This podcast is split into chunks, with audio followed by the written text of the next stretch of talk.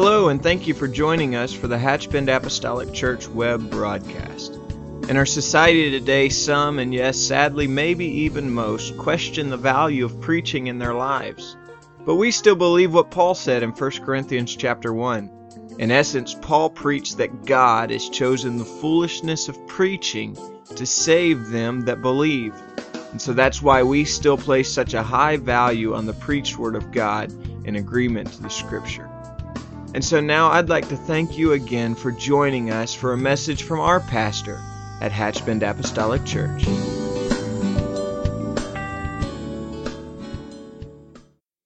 may be seated in the fear of the Lord. I want to uh, continue with uh, our study, and we may be getting very, very close to an end here on this series. I trust that it has been something to bless you.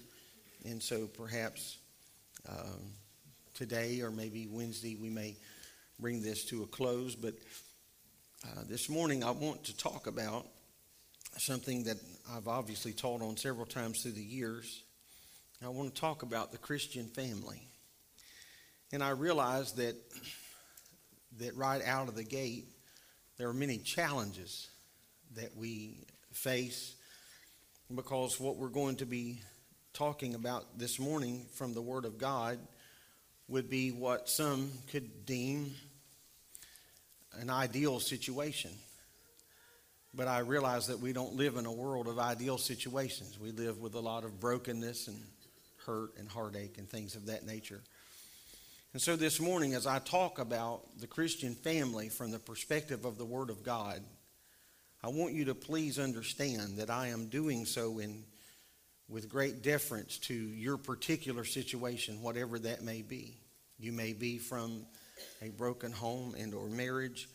Um, and so I am not here this morning attempting to pour salt in your wounds or to make you feel uncomfortable in any in any way. But at the same time, I also bear a tremendous responsibility to uphold the Word of God. And, uh, and so, with that, we just move forward and we talk about the foundations upon which we should be building our relationships, not only as husbands and wives with one another, but then also our relationships to our children and then children to their parents. And so this morning, um, with that said, I, I, just wanted to begin our service this way, just to give me a few more minutes uh, today. I, I'm, I'm just going to ask you to open your mind and your heart to the principles of the Word of God because what you're going to hear today is not necessarily going to be new if you've been in or around church very long, but it will be adverse to what we see played out in the, in the world all around us. And so the principles of God's Word just seem to fly in the face of our modern society on every front. And so when we look at uh, uh, when we look in the Word of God, I'm just going to again just say, keep your mind, your heart open to the principles that we find here in in these passages. When we look at God's divine order for the home, and let me just pause a minute. God does have a divine order for the home, and so that's something that we can't get away from. So I'm going to talk quite a bit about that divine order. But when we look at the divine order of the home, it stands in stark contrast to the to the modern philosophy of the world in which we live today. And, uh, and so, because of the mindset of, that, of, of the world, I, I almost feel like I have to approach this subject with a little bit of measured caution, not intimidation. I don't want you to in, in think that. But the Word of God has much to say. And so this is what we need to be reaching back for is the Word of God. And let's build on those principles today. God has structured the family and our homes along clear cut lines of authority and responsibility. And so it's vital to recognize the structure uh, of divine order. Divine order is an order of, of authority and it is an order of responsibility, and it is all spelled out in the Word of God. And so the principles that we're talking about are not just the ideas of Steve Boyd or not just the ideas of Hatchbend Apostolic Church or any, any movement of any sort. We're just talking about the Word of God. I think there's a wonderful, beautiful balance that can be discovered in the Word of God for the unit that we refer to as family. There's a balance that can be found there, there's a beauty that can be found there. There's a beauty that can be found in the words honor and love and submit and obey. There's a beauty in that. And, and what we are swimming upstream against today is the, is, the, is the philosophy of our world. We are inundated with that on a daily basis everywhere we turn. And so I have your attention for a very limited amount of time. And so the attention that I have, I don't stand a chance against the attention that other things have. In, as far as time and influence and things of that nature. And so uh, the family today is almost scoffed at, and, and uh, uh, it's certainly not to be revered in the minds of many. But it's my desire this morning to look at the Word of God and then discover from the Word of God some principles and bring them into my home, into your home, and then cultivate them. And uh, I want to just uh, say that again in this, in this sense that you can't take what we're going to talk about today home and put it on the shelf and think, well, you're on your own, hope everything works out all right. You've got to cultivate these principles. You've got to do something to keep them alive. If you're going to be, if you're going to have anything healthy or anything happy, you're going to have to be intentional about it. And uh, so we need to understand these principles. We have Jesus Christ as the head of the husband, and Jesus is the Lord of the family. The husband is the head of the wife or the chief authority in the home. The wife is the helpmeet to the husband, according to Genesis 2 18, and many other principles of that throughout the Word of God. And then there are children who are to obviously to be loved and nurtured by the parents, but the children's responsibility then in turn is to respect and be obedient to parents. These principles are found in many places, but if I could turn your attention to 1 Corinthians 11 3, Paul said, I would, I would have you know that the head of every man is Christ, and the head of the woman is the man, and the head of Christ is God. And then here are the principles that refer to the children in Colossians 3 and 20. Children, obey your parents in all things, for this is well pleasing unto the Lord.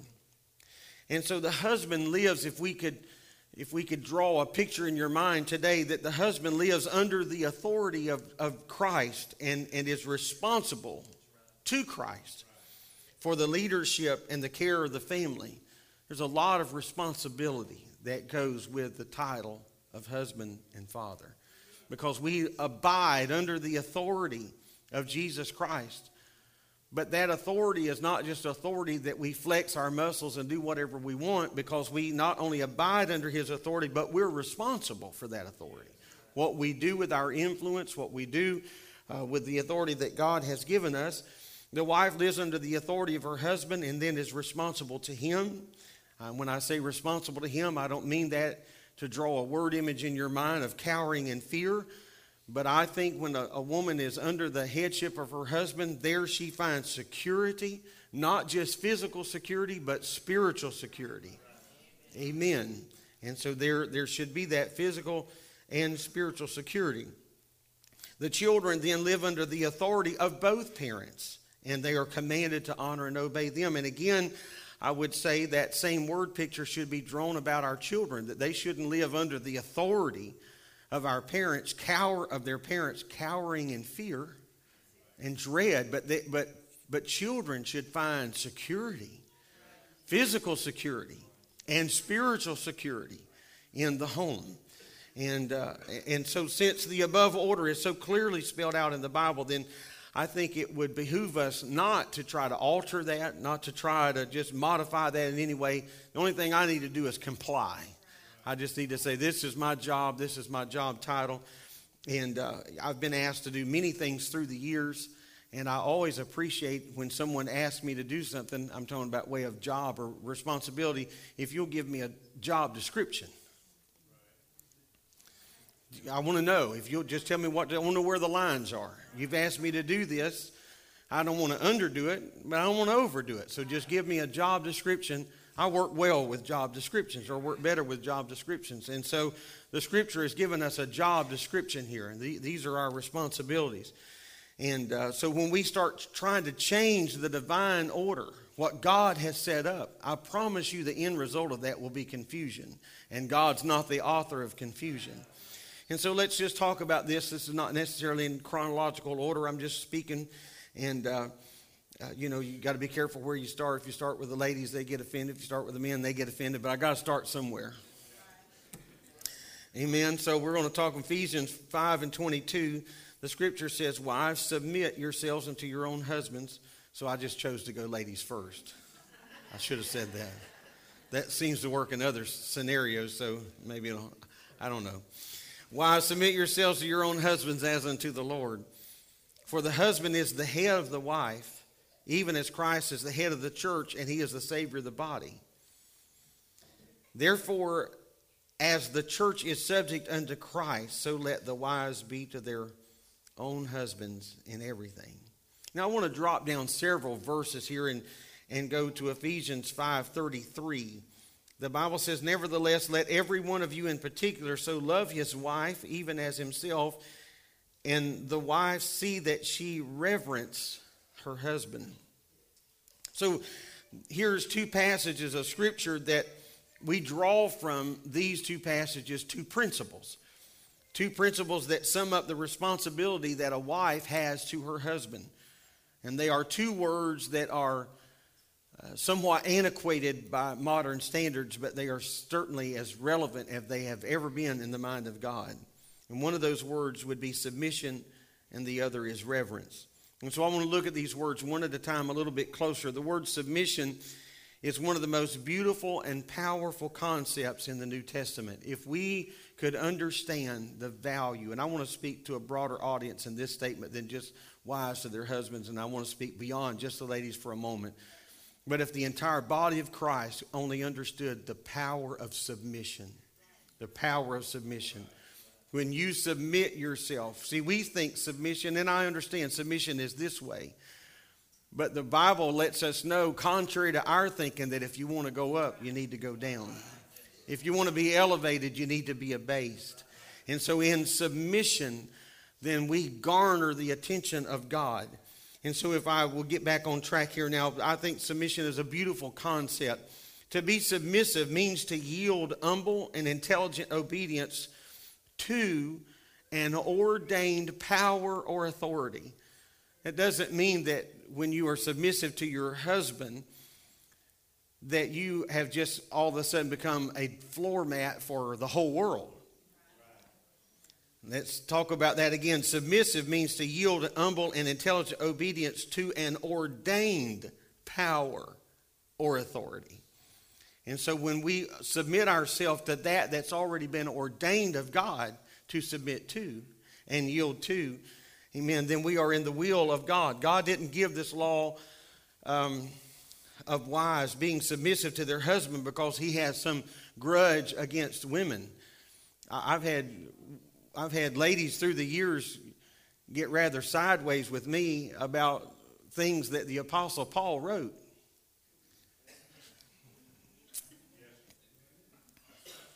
And uh, I didn't write it.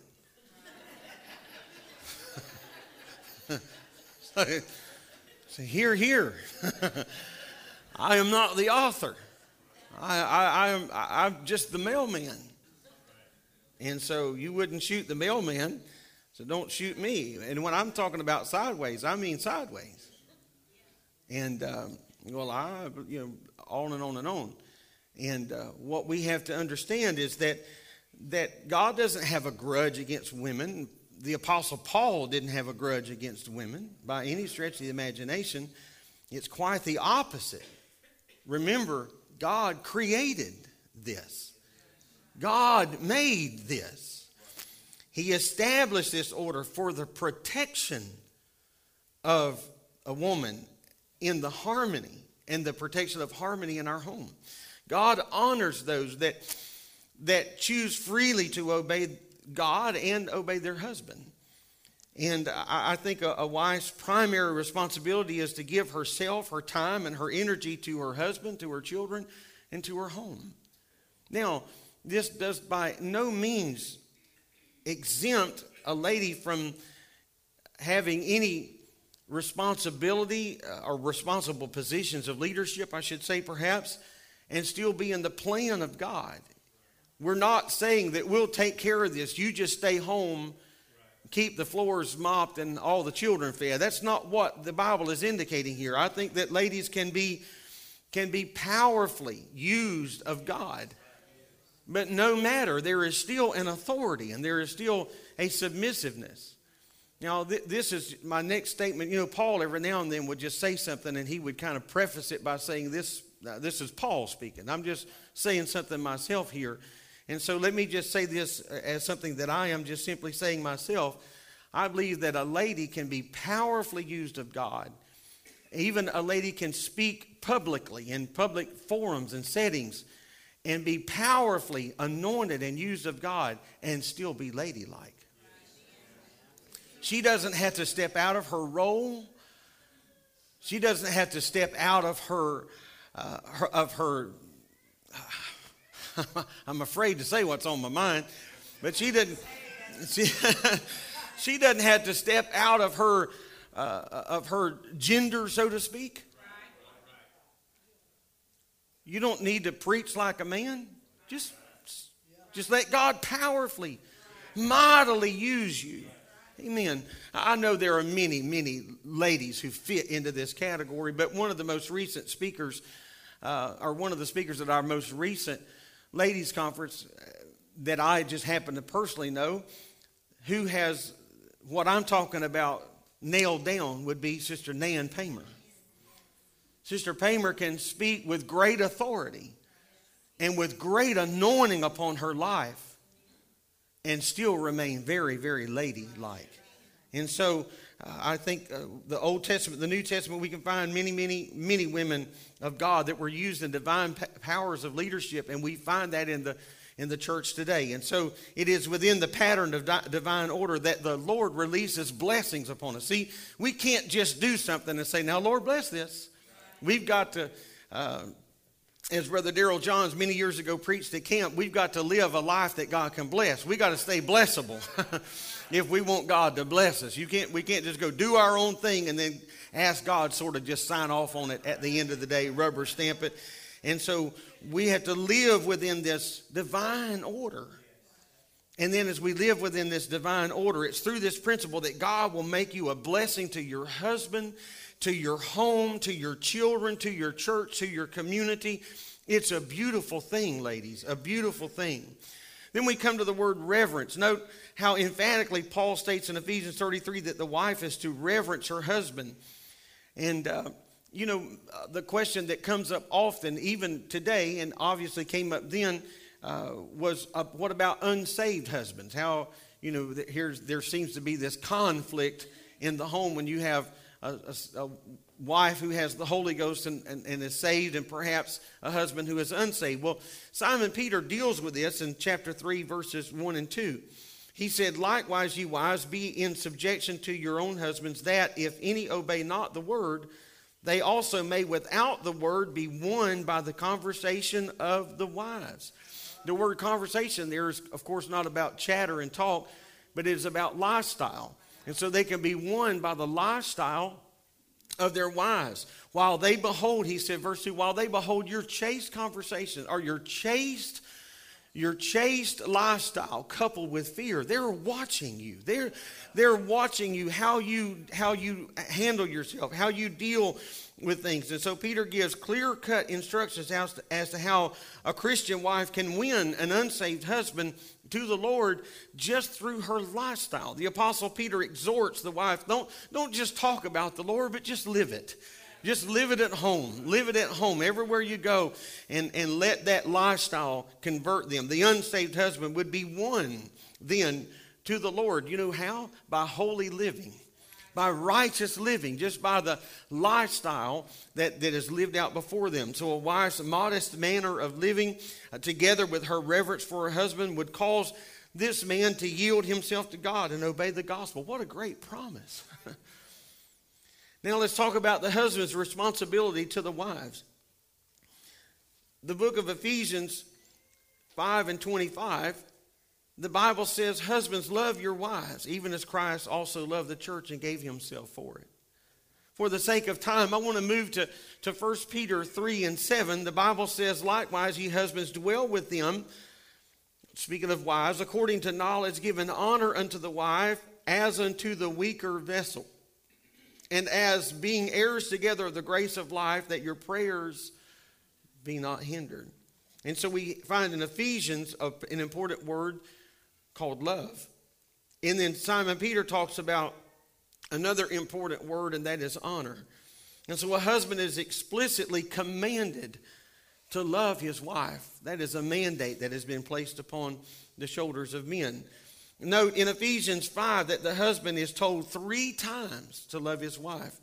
Now, while the scripture puts great emphasis on the submission of a wife, the scriptures also put equally strong emphasis on the fact that the husband must love his wife. And we're not talking about false love, pretentious love, superficial love but a real love. We're talking about Christ like love, genuine love. The love may not always be a feeling of affection because love is primarily not a feeling. Love is a choice. We need to be really, uh, I think, a little bit more bold about this subject of love because sometimes we treat it like it's a mere accident. We fell in love. We, we use all kind of words, but really the bottom line is we choose to love. You choose who you're going to love. I will um, quote someone who I, I, heard said this at uh, our National Youth Congress, and uh, I think someone posted this recently concerning that, but I've heard it and read it before now, but it, it just bears to be underlined. If a person is not worth marrying, then you don't need to be dating them. Because the purpose, the sole purpose of dating is not just about milkshakes and hamburgers.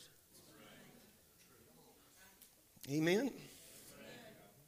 Well, got a little tiny bit tight there, but it's the truth.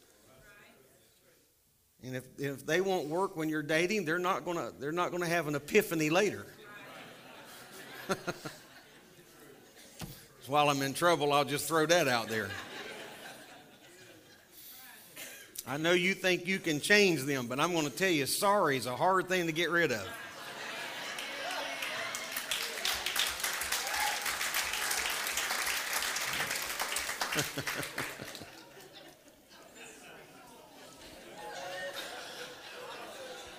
I better stay with my notes here. it's a hard thing. It keeps coming home. It keeps coming home.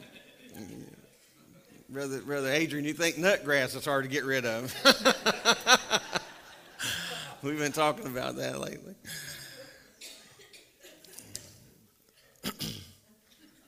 Love is, is a, not only a choice, but love is one of the highest choices that we'll ever make to say that I'm going to love someone. That's a big decision. That's a word tossed around real, real, real, real, real loose in our world today. You know, people that are little children, eight, nine years old, they're in love. so I understand puppy love's real to the puppy. I get that. But it's a love. It, a love is a high honor. That's a choice that we make. And so a husband must not only be a man of prayer, a man of, of, of the Word of God, a man of the church, a man of honesty, a man of integrity, but a man must be also someone that shows every day in his life Christ's love. That Christ like love. Everywhere, not just at church. Our children don't need, and our wives don't need to be perplexed by the guy they go to church with versus the guy they live with. That somewhere there's this huge change coming down 349, somewhere 349, 480. All of a sudden, we just kind of blossom into this Christianity, and you get here and you're the friendliest thing, and everybody just thinks you're just a blast to be around, and your whole family has, has ridden in the car in sheer terror. Don't make him mad. Don't make dad mad. And all the way home and all we don't need to be two different people. Man, I really kind of feel the Holy Ghost in this. That we don't need to be that, man. That's pretentious. That's hypocritical. That's wrong. That's sinful. That's sinful. Because there's no way our wives can respect us. They may, they may love us because of the position. We're the father of their children and, and, and, and, and on and on and on. They may love us to a certain degree, but have no respect for us. Amen. I want my wife not only to love me, but I want her to respect me. Amen. well, let's move on. We need, to, we need to be that man that shows Christ's love to everybody. Now, without it, uh, marriages are doomed to fail without that. I'm very serious.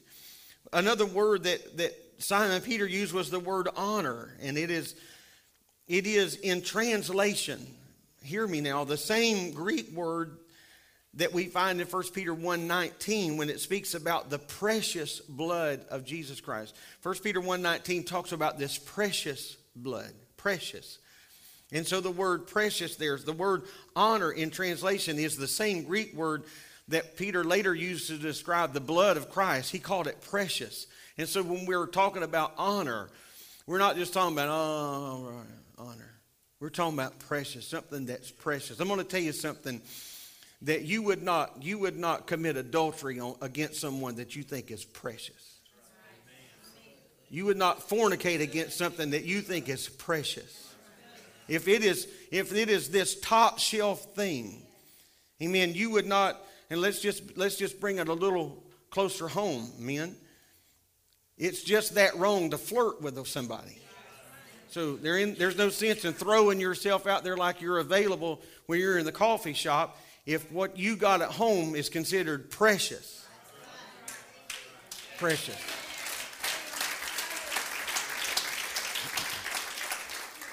I would, I would, it would be real convenient. It would just be extremely helpful if that after we got married, no more good looking men would be born. If from that moment forward, just everybody was just snaggletooth and cross eyed and.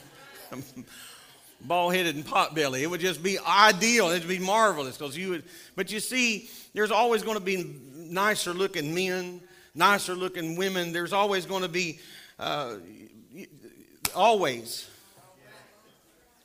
And so it doesn't mean that, that someone pouring your coffee or someone that showed up to fix your refrigerator is not more handsome or not more beautiful. But what if you have at home or what you have at work is precious? Precious. It's, I've got something more precious than this. Amen. And so we got to be very, very careful in that because the scripture says that we are to deem our wives as precious and then treat them with honor. And the scripture warns that when a husband does not treat a wife tenderly, or does not honor her. Now, here's what the, the scripture says that our prayers will be hindered. And so I try to drive this home as often as I can to men because, because our relationship to our wife is connected to our relationship with God. So this is not just about not just about how we treat one and versus how we treat the other. They're connected. Because you can't just you can't just be a tyrant and just be just just like trying to live with with a tyrant and then and then pray. And tell the lord how much you love him and how much you adore him and how marvelous and how wonderful. Because our prayers are hindered because of how we treated the person that he created to be our helpmeet he took her from our side we're missing a rib over this Am I right? We're, we're missing a rib over this. He took something away from us forever. And the only way we can be complete is when He brings that back to our side. Amen. Praise God. Before June the 11th of 1980, I was walking around with missing parts. It's the truth. I stood in front of our pastor with a young lady that was under the veil. I, we did lift the veil. I was had read about that Leah deal. I want to make sure we didn't get into that again. But I got my rib back. I became whole. Men, our wives make us whole. I, I'm not trying to be comedic here. I'm really, I'm really not. But I'm just saying that that we are incomplete without them. They complete us. They literally complete us. Generally, this is not ever good because he has a hard time finding the off switch once he gets going there. but we are complete in Him, so we get com- completeness, wholeness. So when we are saying, ah, I will, I do, this is not about just taking on responsibility. It's not about having somebody to wash our clothes. It's not about having somebody to clean our house or fix us a meal. This is about wholeness and completeness. God said, I'm going to take something from you, Adam, but with it, I'm going to create something to bring back to your side. I know that it was that your mind is probably already there, but I, I will say it that that God did take our wives or did take woman from our side and I think that when he brings them back to us, he brings them to our side. There is divine order. He doesn't put them in front of us to lead us. He doesn't put them behind us to just kind of be some secondary thought. He puts them beside us. That we would walk together. And so, men, we understand that our spiritual victory, our walk with God, uh, demands a personal relationship with my own family to be right. I've got to be in right order with them if I'm going to be in right order with Him. Yes. and so, see, sometimes the la- ladies can only, especially modern ladies, and secular thinking ladies th- hear the word obey and submit and all this. Well, ain't having nothing to do with all that. I've had none of my pastor friends, thankfully, have ever faced this, but I've had pastors uh, other pastors talk to me about young couples that want to, them to be to, them to perform their ceremony, but we're not going to use any words of obey. We're not going to use anything. So I'm going to tell you something. I wouldn't involve myself in that because it's not biblical. It's not biblical. You, you're missing the you're missing the most important thing. You want that in your life. You want that in your life. I promise you. I, Lord, I must move. The blessings of the Lord depend upon this. A true marriage is, I think, essentially, at its very essence, is spiritual.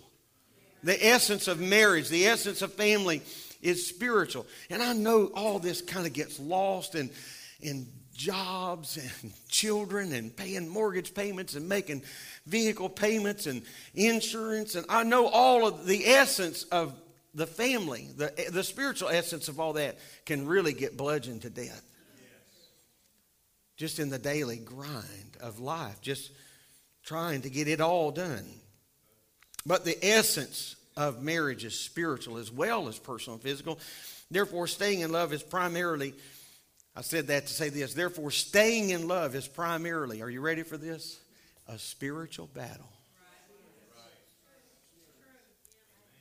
Because you don't need to just love, you need to stay in love.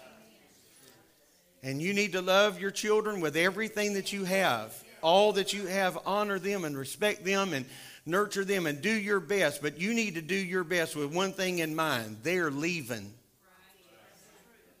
They're on their way out. As I speak, they're marching out of your life. Not out of your life completely, but they're marching to a different role.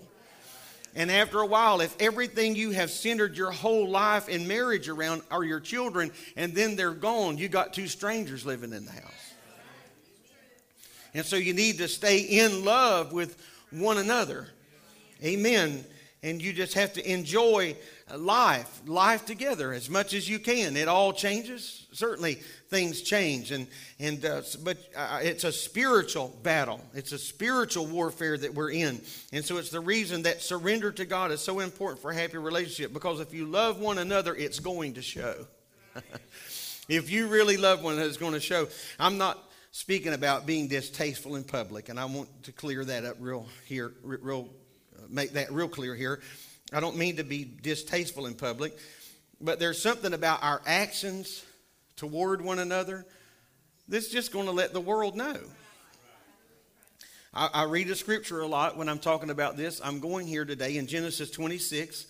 The Bible says in Genesis 26 and 8, and it came to pass when he had been there a long time that Abimelech, the king of the king of the Philistines, looked out at a window and saw, and behold, Isaac was sporting with Rebekah, his wife. Now, the scripture uses the word sporting, and I don't let I don't want your mind to uh, to wander too far because I'm not trying to be lewd uh, here at all. But I do think from Genesis 26 and 8 that we can clearly understand that that Isaac was sent a clear message to Abimelech. Because if you remember the scripture, Isaac had told Abimelech that, that Rebekah was his sister. Because he was afraid that something ill would happen. And so he told a lie about the situation. He said, No, this is not my wife, this is my sister. And then later, Abimelech looks out the window and he sees something that, that kind of counteracted what he had told him uh, earlier. And so, whatever um, whatever you want to take away from the word sporting there, I think there was, uh, there was nothing left in the mind of Abimelech that this is obviously not a sister. And so I, don't ever hug my wife in public so that other people will know that I love her. I, love, I hug her because I want her to know that I love her. And so, uh, you know, some people are so rigid, uh, talking about what do you call it? Uh, public displays of affection. PDA is that what it's called? PDA. And um, some people are so they're so hung up on things like that. You need to relax a little bit. Amen. And uh, and you know I don't just sweep my wife down on the sidewalk and plant a kiss on her while we're waiting at a restaurant to be seated. But I think there's just something about our body language. There's just something about there's just something about that that I, I, I want to convey that to convey that. And so I think when we see that uh, that obviously here Isaac was conveying to Rebekah and to the world, this is my wife. I love her, and I, I am thankful for that. I want to talk about parent and child responsibilities in the New Testament teaching concerning the responsibilities of parent to children and children to parents is summarized in the following verses. I, have done my best to try to whittle this down to, to as condensed as I possibly can. But Colossians 3 and 20, children, obey your parents in all things, for this is well pleasing unto the Lord. But here, here comes verse 21 Fathers, provoke not your children to anger, lest they be discouraged. And that word dis- discouraged is a lot deeper than what we think about the word discouraged. You can still, you know, I know that we have to break our children's will as parents. We have to break, especially if you have a strong willed ch- child, you had better break their will. You had better harness their will, but you don't want to break their spirit. And I know that's a difficult line sometimes to find depending on the situation, but that's what that's what verse 21 is talking about. Don't break the spirit of your children. But uh, lest you don't provoke your children to anger, lest they be discouraged, lest you break their spirit. And there are children, sadly, today whose spirits have been so irrevocably broken, destroyed. Amen. And so it's very, very careful. We have to be very careful. And I want to just speak specifically to our fathers here for just a moment. You know, my mother got on to me all the time because she was mom. You know what I mean? But when my dad said something, it could just wound me to the gut. There was a difference. I see some heads. I see some heads nodding. And uh, I remember my father actually physically correcting me three times in my life. I probably needed way more than that. But I remember my father getting involved three times. But he got so involved that at 53, I can still remember all three times.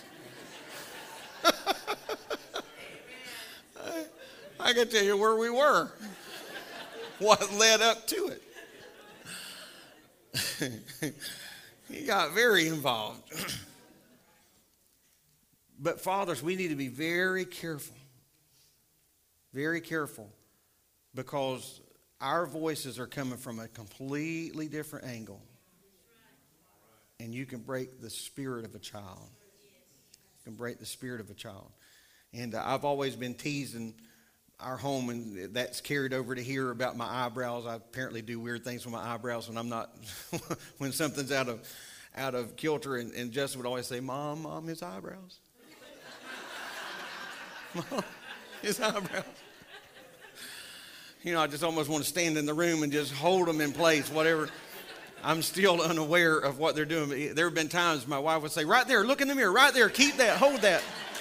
Hold that, hold that look. Walk into the bathroom. That's what we're talking about. Can I confess and tell you that I've been so curious about this through the years that I've, I've tried to carefully make my, I've tried to carefully make my way.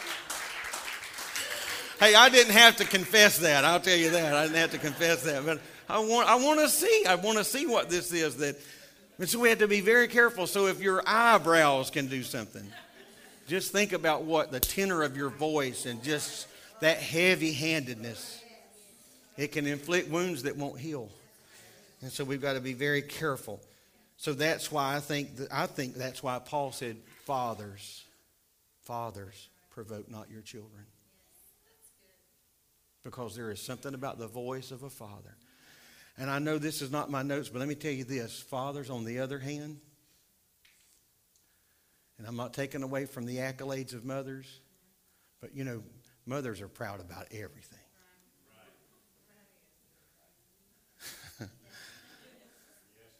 just leave a little note. Just the least little thing, and moms are just, they're just like, like confetti. They're just.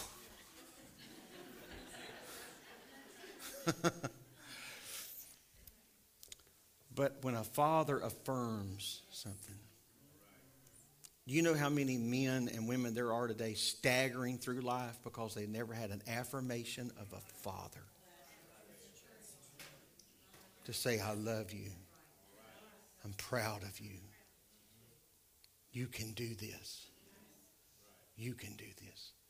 I'm, I know you ladies are catching the spirit of this. I'm not minimalizing your accolades and your rally. I'm not minimalizing that at all, at all, at all. But fathers, we, our voices matter. Our voices matter. Now, children, obey your parents in the Lord, for this is right. Honor thy father and mother, which is the first commandment with promise that it may be well with thee and that you may live well long on the earth, rather. A child's responsibility to the Lord is in direct relationship to obedience, which gives which he gives to his parents. And I know that our children, for the most part, are not here with us today, so I'm not going to spend a, a lot of time uh, on that. But I, I, will just tell you this so that I can kind of stay in, in line with what I'm talking about that even though children test parents' authority to see how far they can go, any, any wise parent sitting in this house will agree with me today. Deep down inside, children want to know where the parent's authority is and if they're going to stand firm. They want to know I can depend on this. They may rebel against it, but I'll tell you what they'll rebel even greater against, and that is the lack of parental authority. Children want to know where the lines are, their safety and security. You may ruin their afternoon, but you didn't wreck their life. You may ruin their plans for the next three days, but you didn't interrupt the next three years. There's a lot of grown people sitting in this room today that the older we get, our children, our, our parents rather, they, they get wiser and wiser and wiser by the day. Some of our parents have been gone for decades now, and now we just we see them through a completely different lens. We understand, and we're so thankful there was a line, so thankful there was authority, so thankful that there was correction, thankful that someone said, No, you're not going to do that. Amen. So, as parents, we need to, uh, we could summarize the apostles' commands uh, to parents to love, discipline, and teach. The simple outline of parental responsibility is patterned after the way that God deals with us as children. One of the most urgent needs today in, in, in our Christian homes would be for parents to recognize their God given responsibility and authority as it relates to their children. And so when God gives us responsibility, He doesn't just give us responsibility, but He gives us authority to carry it out. And so a parent who is in the divine order of God has, you ready? God given authority. And so that we, we've got to exercise that God given authority for the well being and the salvation of our family. And so, what happens when parents make a wrong decision or give poor instructions to their children? Amen. I'm going to hear, I'm coming in for a landing here, but here's what we really must do. What happens when a parent makes a wrong decision? Or, or what happens when, when we perhaps handle a situation wrong or give poor instructions to our children? Please hear me today. I may I know that what I'm about to say may really cut against the grain, but just if you got to take it home in spoonfuls, just take it home in spoonfuls today. But when we realize that we have erred, we should never hesitate to, to confess that genuine mistake to our children and ask for forgiveness. Some people are so full of themselves and so full of ego, they think if I, well, if I go tell my son I was wrong, then I'm going to lose authority. No, you're not going to lose authority when they know that you are a man enough or woman enough to say, you know, I didn't handle this right. And, and uh, in the future, I'm going to handle this differently. You're not undercutting your authority, you're establishing your authority. And you're going to teach them that it's okay to say, I, I was wrong. I blew that. I didn't, I didn't handle that right. I lost my cool. Any parents here ever lost your cool? Sure. And so our authority is not derived from ourselves our, and, and from our flawless performance as a parent. That's not even where we get our authority. It's not derived from our children's acceptance of that authority. The authority that we have as parents depends on God, who has set that authority in us over them. And so God honors an honest and I think open repentance in, in, in a child or a parent. And so the fear that you're going to lose your status or the fear that we would somehow lose our authority with our children by confessing our own mistakes. I'm not talking about the mistakes of your life. I'm just talking about in your relationship with them. In your relationship is a lie. That is a lie. And here's why. Our authority is not, it's not it doesn't come from us. Our, it comes from the Lord. Our authority is actually confirmed and strengthened when you have the courage to be honest. The courage to be honest. And so as parents, we need to be as honest and demanding of ourselves as we want our children to be with themselves. And so, in closing, if our musicians will make their way, I will, I will close with just a few more points. These are some responsibilities that, as parents, we have, and we must accept them. I think one of the responsibilities as parents that, that, that we must declare as parents, we must declare the Word of God in our home. Amen. Please don't leave everything up to Sunday school teachers, student ministry leaders, children's church directors, ministers. I think that parents, I think it's clear in Scripture that by precept and by example, we should teach our children how to serve the Lord. Amen. Jewish fathers of the Old Testament were expressly commanded to be faithful in this manner. Now, some of you have heard these scriptures so many times you could almost quote them, but Deuteronomy 6 and 6, after we hear about Hear, O Israel, the Lord our God is one Lord, but Deuteronomy 6 and 6 and 7, the Bible says, And these words which I command these days shall be in thy heart. Put them in your heart. And then in verse 7, he says, And thou shalt teach them diligently unto thy children, and shalt talk of them when thou sittest in thine house, and when thou walkest by the way, and when thou liest down, and when thou risest up. In other words, we need to be a living example in our home, in our home of the Word of God. This Word, this Word should be, here's what should happen at church.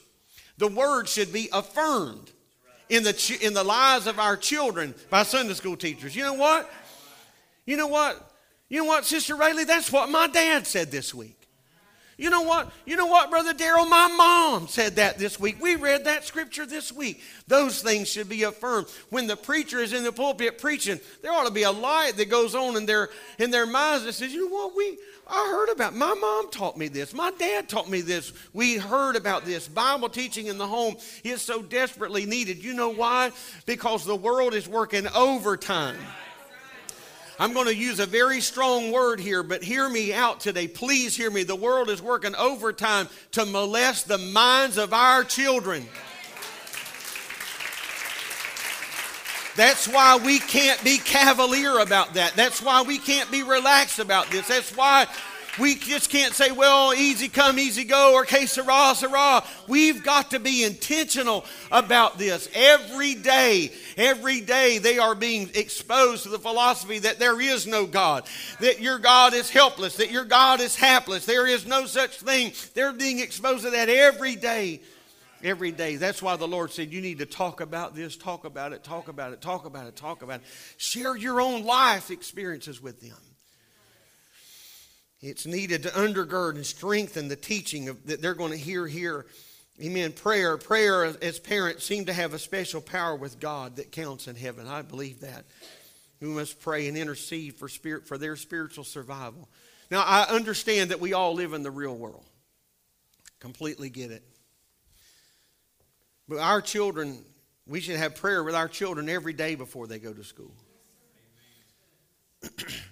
I know we can't always fit 45 minutes of prayer in, but there ought to be some prayer.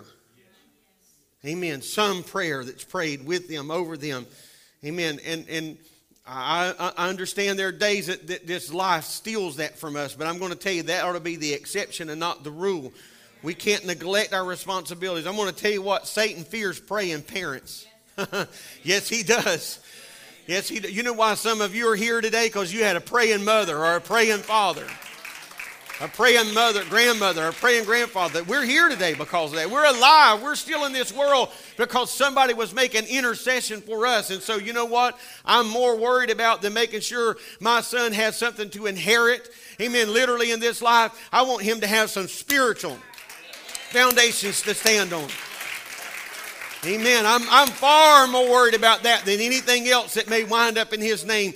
Amen. And the, will may just be a few lines, the literal will, but I hope that underneath all of that legal jargon, there is something in His heart that says, Hear, O Israel, the Lord our God is one. Hallelujah. Give that gift to your children. If we'll be as diligent about making sure they have that as having other things, we'll be okay because Satan is afraid of praying parents. Protection, amen. I'm, I'm, I'm going to end in three minutes. Spiritual principalities and powers swarm. Yes, they do. Paul distinctly said, We wrestle not against flesh and blood. 2 Corinthians 4 and 4 says that Satan is the God of this world, and his demons inhabit the atmosphere. Oh, yes. And so, such conditions sanctify the home. Amen. Like prayer, we've got to pray a prayer, of protection, a blanket, a, a hedge. We're going to pray. We're going to pray. We're going to pray. We're going to pray.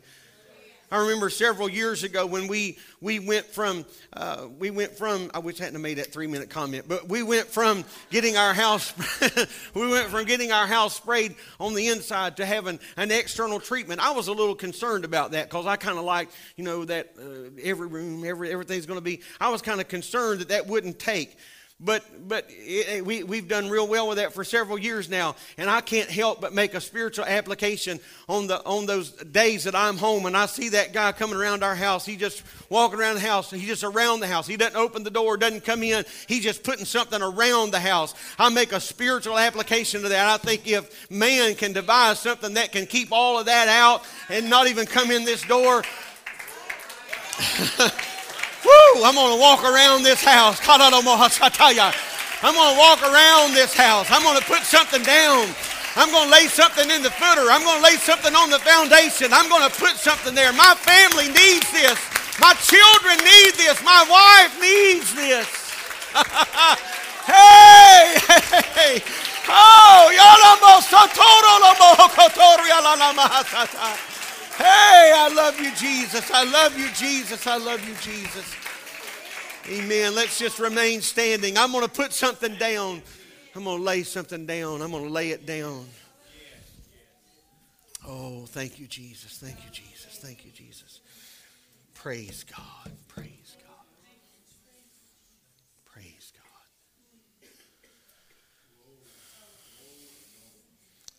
God. Pest control man can come before you even build your house, before you even pour your floor. And in today's market, put something down that'll last a lifetime against termites that would eat your home from the inside out. I want to put something in the foundation, in the bedrock. It's 11 o'clock. Start playing. Th- that, that counts. That counts. I want to put something in the bedrock that it lasts a lifetime. But you know what? If, if by some standard that something happens, they didn't tell us, you know, well, if something happens, I don't, you just have to put your house on the market. So if something happens, you ever have any problems with this? We'll come back and retreat it. We'll come back and do this again. So every day we need to be retreating, retreating, retreating. I feel this, Brother Gibson, in my heart. I feel. The Christian home. Let's love the Lord. Can we do that? I love you today. Thank you for mothers and fathers and children. Thank you, Jesus. Thank you, Jesus. Thank you, Jesus. Thank you, Lord. Thank you, Lord. Thank you, Lord. I praise you, God. I praise you, God. I praise you, God. There's something here in the atmosphere this morning. There's something here in this house today, this holy house. There's something here. There's something here. Amen. Let this touch our heart. Let this touch our soul. Let this touch our soul today. Thank you, Jesus. Thank you, Jesus. Thank you, Jesus. Thank you, Jesus. Don't rush through this. Don't rush through this. Don't rush through this. Mm, yeah, yeah, yeah, yeah, yeah. Praise your name. Praise your name. Praise your name.